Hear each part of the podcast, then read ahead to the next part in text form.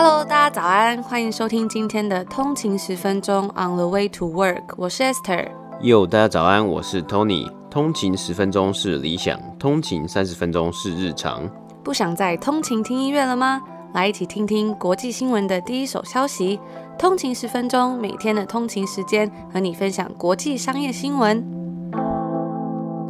大家早安，欢迎回来通勤十分钟。今天是礼拜三。大家早安。那我们昨天有跟大家分享一本书，叫做《商业大骗局》，然后抽奖也还在进行中，欢迎大家到我们的 Instagram 一起参加这次的抽奖，我们要送出五本书哦。嗯，那如果大家对《商业大骗局》这本书有兴趣的话，也可以收听我们昨天 EP 四十，我们在里面有分享我们自己的一个读书心得、心得，还有《商业大骗局》的一些小故事分享。那也别忘了，还有通勤族专属的博客来全馆折价券，登入就可以领取。链接我们也放在 Instagram，以及我们等一下在这个节目的 Show Note 也会放给大家。它是包括打折商品也可以使用，不限于书籍，所以还蛮划算的。就是如果大家刚好要买东西的话，不要忘了可以使用这个东西。然后我们昨天除了介绍商业大骗局之外，其实我们还有几本也很推荐的书。第一本是我们之前有推荐很多次的这个 Bad Blood 恶血，它是一个戏骨独角兽的医疗骗局。我自己觉得真的这本书还蛮好看，像在看小说。那另外一本也是我们之前有介绍过这个 Talking to Strangers，它非常新，它已经有中文翻译了，叫做解密陌生人。最后一本呢，也是之前好像蛮红，叫做鲸吞亿万，它是一个大马年轻人行骗华尔街的跟好莱坞的故事。嗯、所以这几本书都算是一个骗局。昨天就有收到通勤族看到我们 Instagram 的分享，说这个抽书活动，他就说，所以这也是一个骗局吗？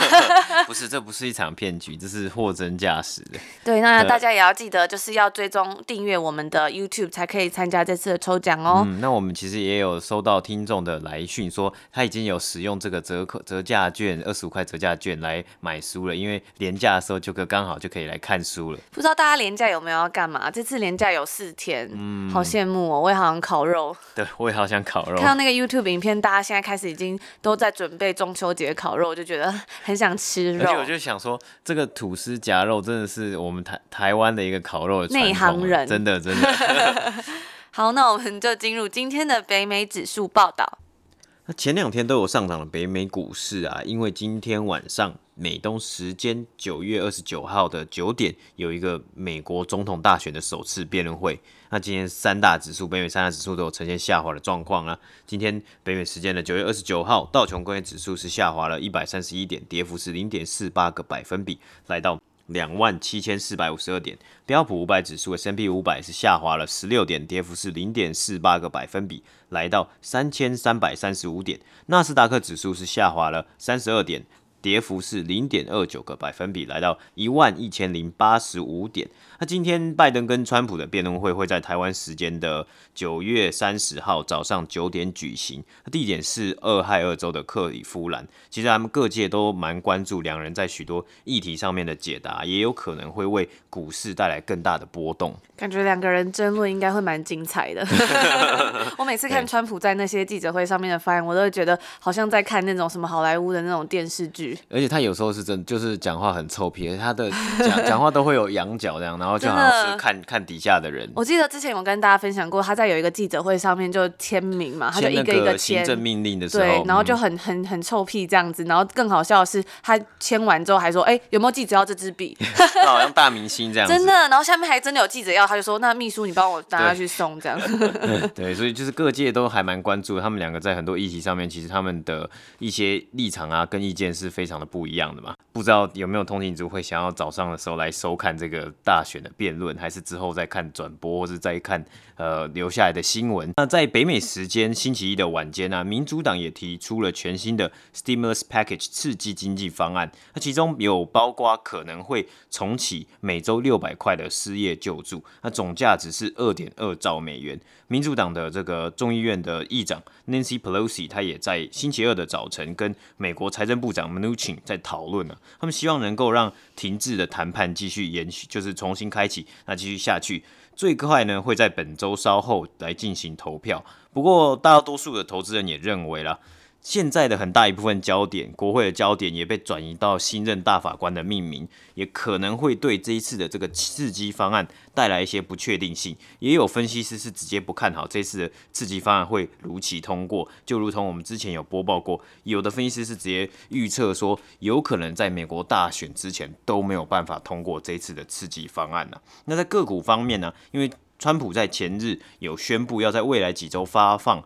一亿五千万份 COVID-19 快筛试剂到全美各州后，负责制造这个快筛试剂的公司 Abbott Laboratories，股票代号 ABT，它的股价就上升了一点五个百分比。那这就是今天北美股市的播报。那大家如果喜欢我们内容的话，也别忘了把我们 CLS comment like and share 留下一个五星的评分，然后留下一个你的评价，也不忘了分享给你的亲朋好友听，也可以来追踪我们的 IG on 的一个底线 way to work，我们在上面发一些最新的快讯。那我们目前的抽奖活动还是持续进行中。接下来要分享的第一则新闻呢，是跟能源业相关的。这篇新闻是来自彭博社 Bloomberg 的报道，在投资者希望推动更多并购案之下，Devon Energy 宣布要来收购。WPX Energy，Devon Energy Corp 同意以二十五点六亿美金的全股交易 （All Stock Transaction） 的方式来收购 WPX Energy。并购案之后呢，Devon Energy 将成为美国最大的独立 Shell Producers 页岩油生产商之一。这个举动也回应了投资者在该行业陷入危机时要求合并的呼吁。这两家公司在周一的一份声明中提到说，这笔交易包括大约是二点六 percent 的交易溢价，交易后将使得 Devon Energy 的股东拥有合并后约五十七 percent 的股权。Devon Energy 跟 WPX 的股票在消息宣布后也是有大涨的趋势，表明投资者对该交易是充满热情的。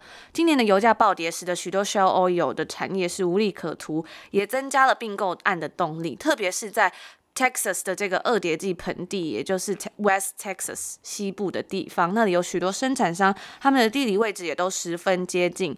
美国 Shale Oil 的投资者在经历了多年的低收益，还有财报没有达到分析师预测之后呢，感到十分的沮丧跟低迷。许多企业也呼吁说要整合该行业，也就是 consolidate 来削减成本，甚至还有一些企业要主张说。进行这种低价至无溢价，也就是 no premium 的交易。有分析师就表示说啊，目前的股价已经受到重创了，市值低于五十亿美金的公司将会失去大众投资人的吸引力。分析师在周一的一份报告中有写到说，投资的门槛每天都在上升。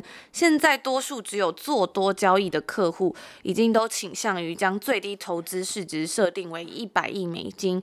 他们认为啊，市场希望看到美国上游行业下降到十到十五间公司，其中大多数可能会透过低溢价的换股合并。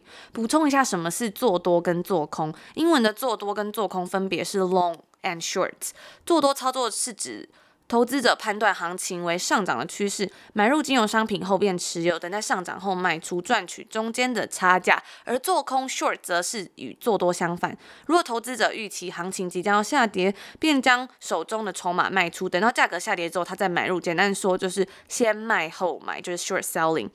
根据 Johnson Rice and Company 的分析师表示，Cimarex Energy、PDC Energy 还有 Parsley Energy 这几家能源公司可能会成为未来的目标，而 ConocoPhillips EOG Resources 跟 Marathon Oil Corp 则是潜在的买家。Devon Energy 跟 WPX 的合并将联合两家公司在这个富饶的二叠纪盆地热门地区开展他们的业务。该地区横跨 West Texas 还有 New Mexico 新墨西哥州的东南部。合并后的公司将在二叠纪的 Delaware Subspacing，也就是他们的这个呃流域生产他们其产量的六十 percent。该盆地是美国收支平衡成本，也就是 break-even cost 最低的地方。合并后将保留 Devon Energy 这个名字，由 WPX 现任 CEO 带领这个 Devon Energy。原本 Devon Energy 的 CEO Dave Hager 则成为他们的执行董事长。这个总部位于奥克拉荷马州的 Devon Energy 还计划要发起所谓的固定加可变股息，就是 fix Plus Variable Dividend。该股息包括是按季度派发的每股十一美分股息，还有高达剩余自由现金流百分之五十 percent 的分配。本次收购预计将于明年的第一个季度完成。那消息发布之后呢，Devon Energy 的股价也是有上涨了十二 percent，它目前的股价是九点五七美金。而 WPX 则是上涨十六 percent，来到了四点九美元。而两家公司的债券也有所攀升，WPX。五点八七五 percent 债券于二零二八年要到期的，对美元汇率上涨了八点五美分，来到了一百零六点五美分，创历史新高。而 Devon Energy 的五 percent 债券是在二零四五年到期，它是上涨了二点四美分，来到了九十五点六美分。这次的能源交易是继 Chevron Corp 在七月份同意以五十亿美金的价格收购能源公司 Noble Energy 之后的另外一个能源产业的交易。Chevron 的这笔交易啊，不仅是收购美国更多的页岩资产，而且还涉及东地中海地区相当大的天然气业务。自三月份 WPX 收购了私募股权支持的 Felix Energy 以来，Devon 跟 WPX 的组合是美国两家独立生产商之间最重要的交易。分析师还有表示说，这项交易也解决了 Devon Energy 他们目前有面临到一个联邦土地面积的风险。那其实我们刚刚一开始有播报到，距离美国总统大选已经大概是一个月的时间了，所以呢，这一项东西特别重要，因为民主党候选人拜登誓言要取胜，那他有表示说他是想要禁止在联邦土地上进行所有新的这种 fracking，也就是是压裂。补充一下，什么叫做压裂？诶，我觉得这一则新闻讲到了很多不同的专有名词，嗯、大家感觉可以。我很喜欢学这种新的东西，不知道大家有没有觉得很新鲜？那这种 fracking 在中文是译作压裂，或者是称作水力裂解，它是一种开采页岩天然气跟石油的方式。岩石在开采的时候崩裂，所以称作压裂。它的工法设计有不同的几个程序：先用机械钻入地下岩层，再用高压的方式打进水沙还有化学物质的混合物，高压注射。使得这种天然气喷流而出，全球对天然气的需求目前不断增加，所以这种压裂施工也越来越常见了。Devon Energy 跟这次 WPX 他们在 Delaware 的流域都有很重要的业务，但是呢，Delaware 大部分的地区都是位于联邦政府拥有的土地内，也就是呼应到我们刚刚讲到会有一些土地上的问题。Devon Energy 这几个月来一直在针对这次拜登想要竞选会有什么潜在的影响而进行调查。根据分析师就表示说，WPX 在联邦土地上的耕地是比较小的，所以这次的并购案对他们来说，对于 Devon Energy 来说也是有利的。那这就是我们今天的第一则关于能源的报道。不知道大家有没有感觉出来，Bloomberg 跟华尔街日报的那个风格是其实是有一点不太一样的。那我们今天要讲的第二则新闻呢，是哈佛大学的捐赠基金。跟我们第一篇讲的能源的新闻就不太一样了。这这篇文章呢，是可以在《华尔街日报》上面找到的，标题是 Harvard's Endowment Locks 7.3% Return in Turbulent Market。目前通勤十分钟与风传媒限定的合作方案，我们也还在进行中。那有兴趣的通勤族可以在底下的 Show Note 去查看一下。风传媒是台湾《华尔街日报》的独家代理商啊。那我们也会送出我们自己的手写明信片给有订阅的听众，使用通勤十分钟的连接。目前已经看到有一些听众有下定，真的是我觉得还蛮出乎意料，也很期待写明信片给大家。没错。好，那我们就进入文章本身了。那在六月三十号结束的会计年度 fiscal year 里面呢，哈佛大学的捐捐赠基金达到了七点三 percent 的报酬率。在六月震荡的市场中拿下这样的报酬率啊，其实也已经算是所有大型捐赠基金中名列前茅了。根据 Wilshire Trust Universe Comparison Service 的报告啊，在六月三十日截止的前一年，就是这一年中。平均报酬率为二点六个百分比。今年的哈佛的 seven point three percent 也是连续两年击败它的劲敌，也就是耶鲁大学的捐赠基金。那该基金的报酬率是六点八个百分比啊。其实一直以来，我们说到捐赠基金的最大、最或是最有名的就是哈佛跟耶鲁大学，那金额也都是非常非常的庞大了。所以他们有时候也会有一种较劲的意味在。那捐赠基金呢，就是把校友或是外界人士所捐给校方的钱集结在一起，集合在一个破里面。那每年会将这笔钱呢作为投资。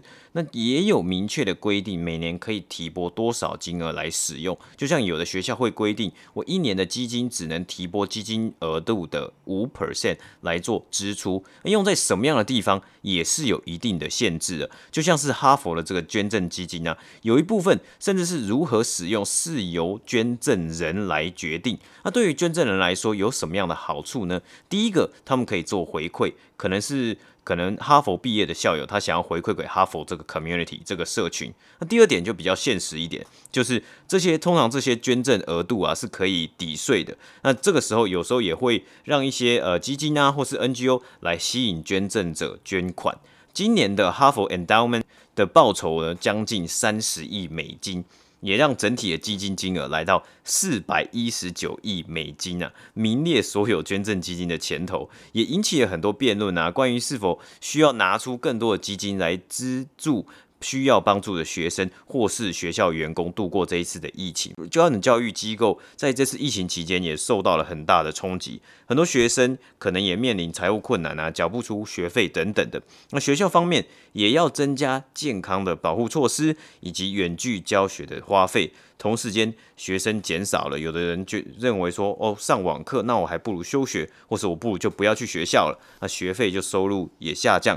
学校的宿舍跟体育馆呐、啊，还有娱乐设施收入一定是大大减少。我看到很多现在今年的研究所啊，或学校在今年的这一波招生，都是学生人数下降非常多。对，因为真的很麻烦，像是 orientation 啊、开学季等等的，然后你要跟新同学认识，然后你还要用视讯的，他就会发很多个那个牌子、名牌，然后字都要写超大，怕大家看不到。可是我觉得就是用线上的 orientation 真的超尴尬的，就是完全没有完全没有那个意义吧？像可能很多像。是我们觉得有一些商学院呐、啊，或是研究生，或是 MBA 的，他去上课，他其实很大一部分是为了这个人脉，可能是同学的人脉，或是跟业界人士互动啊。那我觉得在很多 networking event 里面，你很难用远距的方式去百分之百的还原人与人的互动啊。所以这是对于很多商学院来说，就是一个很大的挑战，而且加上说近年来啊，很多 MBA 其实。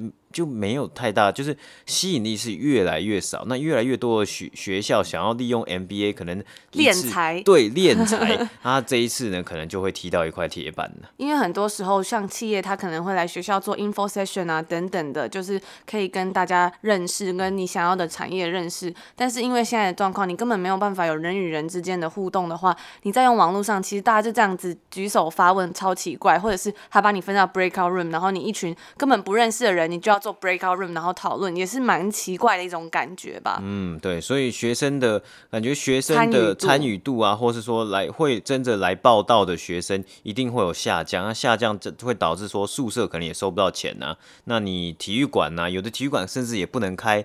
你体育馆花了这么多钱盖的体育馆，或是游泳池，或是娱乐设施，这也不能开，也不能收钱的情况之下，收入一定会大大的减少。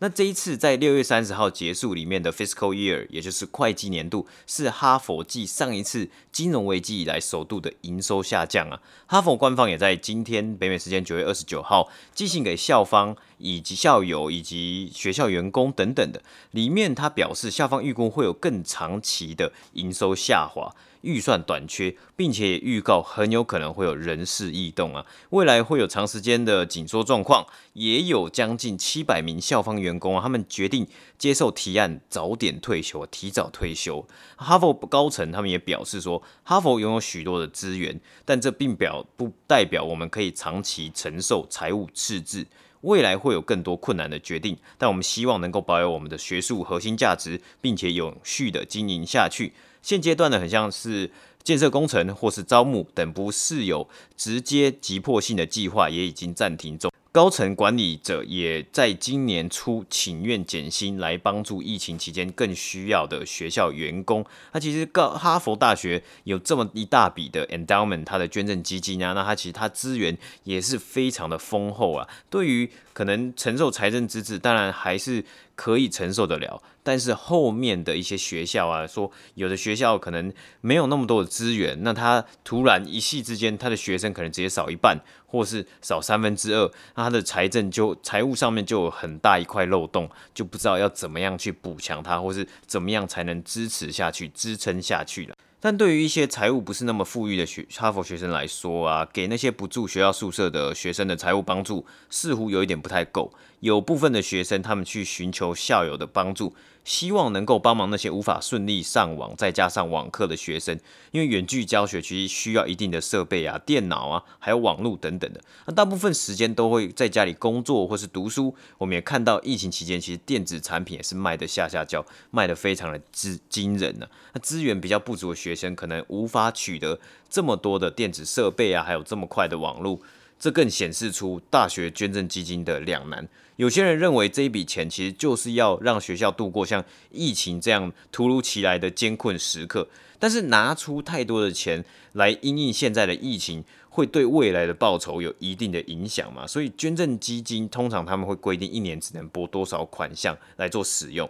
但另一方面呢、就有人认为说大学基金的价值你就是要保留，虽然可能会牺牲现在的学生，现在这些可能财务状况比较不好的学生，但是对于未来的学生啊以及未来的教学品质的保障，这才是很多人认为这才是大学基金的价值所所在。那捐赠基金。规则是真的是非常多，包括我们刚刚讲到，捐赠人也可以决定这笔钱的运用，还有大部分的捐赠金额啊，都是给特定的学院，像是商学院等等。那哈佛捐赠基金今年三月虽然受到疫情的影响，但是靠着市场在三月、四月到六月的反弹，有减轻了一些先前的损失。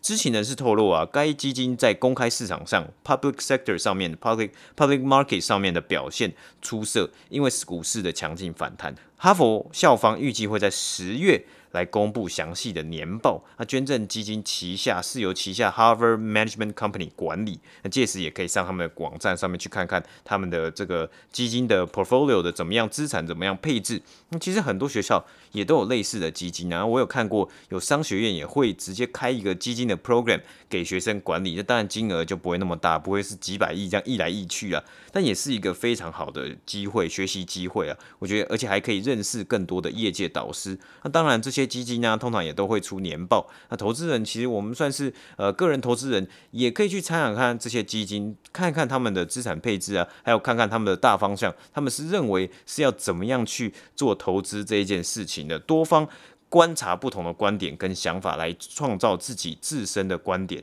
那那华尔街日报它也有指出啊，虽然 Harvard Endowment 他拿下了不错的报酬，在很多这个捐赠基金里面是名列前茅，但是相比啊，相对一个股票六十 percent、债券四十 percent 的 portfolio 的报酬呢，这个 portfolio 是。在同一时段可以拿下八 percent 八趴的报酬率啊！不过我上了这个 Harvard Endow 呃这个 Harvard Management Company 的官网，然后查到过去两年二零一八年跟二零一九年的年报啊，他们的组合其实更加的多元。里面他们除了 Public Equity 以外，他们也会投资在 Private Equity，就是私募股权基金啊，或是私募私募的公司。那还有 Hedge Funds 避险基金、Real Estate 房地产、Natural Resources。呃，自然资源以及债券等其他投资的金一其其他投资的地方，因为其实这样的基金四百一十九亿美金是非常庞大的一笔资金嘛，所以有时候它其实会有一大部分是放在一个比较难流动性、流动性比较低的资产里面的。那我过看了一下过去二零一八年跟二零一九年的财财报，他们的年报啊。Private equity 的 return 的报酬率其实是还蛮高的，而且比重也是蛮高的。在二零一七年跟二零一八年的时候啊，它的比重都有将近来到快二十 percent，有时候的 return 啊可以来到最高来到二十一 percent 啊。那当然，因为还有其他的。整个资产配置的关系，所以它平均在二零一八年的财报里面，它的 return 它的报酬率是十 percent。那在二零一九年的年报里面，它的报酬率是六点五个 percent。那这也是今天我们要播报的新闻。那因为明天是好像是中秋连假嘛，相信大家应该已经跃跃欲试、蠢蠢欲动，很开心要放假。所以最后一个新闻呢，我们就来讲一个比较轻松一点的，就是跟太空有关 （spacecraft）。嗯，就是这个 Virgin Galactic。那在获得华尔街的全力支持后呢，这间维珍银河它创下有史以来第二高的纪录，股价上涨了二十五 percent。在华尔街公司继续对太空旅游股持有更高的期望之后，本周一维珍银河的股价上涨了近二十五 percent。在 Bank of America 跟 Susquehanna 开始对维珍银河进行报道之后呢，该股价大涨。值得注意的是啊，这两家公司还有其他六家公司一起向投资者推荐 Virgin Galactic 的股票。给予该公司八项华尔街的买入评级，而持有或卖出的评级则是零个。美国银行分析师 Ron Espetin 表示，在我们负责的领域中，没有其他公司具有跟这个维珍银河相同的增长潜力，所以算是对它评价非常好了。那根据这个。报道是指出，Virgin Galactic 上涨二十四点八 percent 之后，昨天的收盘价是来到了二十点五亿美金，是自去年首次公开募股以来第二个最大上涨的交易日，包括周一的上涨在内，该股今年已经累计上涨大约是七十八 percent 了。虽然太空旅游业还没有真的开始做商业服务，而且它也是缺乏收益的，但是随着 Spacecraft 的研发结束，季度亏损已经超过五千万美金了。Virgin Galactic 目前离它最终的开发里程碑越来越近了，所以呢，在接下来的几个月，它还会进行两次的关键试飞哦。维珍银河公司在八月份还有告诉股东说，他们预计在二零二一年的第一个季度就把他们的创始人 Sir Richard Branson 飞上天，这将会成为他们开始商业服务的标志。那我就想说，这个 Richard Branson 已经年纪这么大了，白发苍苍，他要这样飞上天，OK 吗？哎、欸，那如果 Richard Branson 飞上天，那会不会 Elon Musk 想说，那你们也把我飞上天好了。我觉得有可能诶、欸，他不是一直想要做外星人吗？对，哎，不是外星人啊，太空人。太空人。对啊，我只是觉得说他年纪这么大，可能还是要小心一下。可能要保个险吧，对，要保险，或是可能要一直运动啊，应该准备时间会非常的长啊。因为我看上次这个 SpaceX 的太空人降落之后，他们也是需要大概半年的时间来恢复，去恢复地球的重力啊，还要去准备等等的。对啊，他们在飞上天之前也要做很多的运动，让身体可以适应外太空的感觉。所以我就觉得说，他年纪这么大，还是真的要小心一点呢。可是我还是蛮期待说，有朝一日大家都可以飞上天，嗯哼，很期待那一天的到来。我觉得真的是很蛮酷的。对，就是看看外太空。从现在想是真的非常有未来感，但是感觉好像又不远了。对，就看那个 SpaceX 他们的愿景，我就会觉得哇哦，他有很大的梦想。嗯，但就是商业化嘛，把很多人都飞上天。对，但你真的要。有时候我觉得说，你要把这个梦想或是这个 dream 要 picture 出来，又比较现实的。想象出来，其实你会觉得说，你一步一步做是有机会达到的。就像大家每天听通勤十分钟，如果长期听下来的通勤族们，应该有感觉到自己有一点点不一样了吧？嗯、有一起成长的感觉。没错。那明天就是要放假啦，也祝福大家，先祝福大家中秋节快乐。但是我们愉快，连假愉快。但是我们礼拜四、礼拜五也都会陪伴大家哦。嗯哼，好，那大家就希望大家也可以在年假的时候收听，然后跟我们一起来学习国际商业新闻。那我们就明天见，拜拜。拜拜。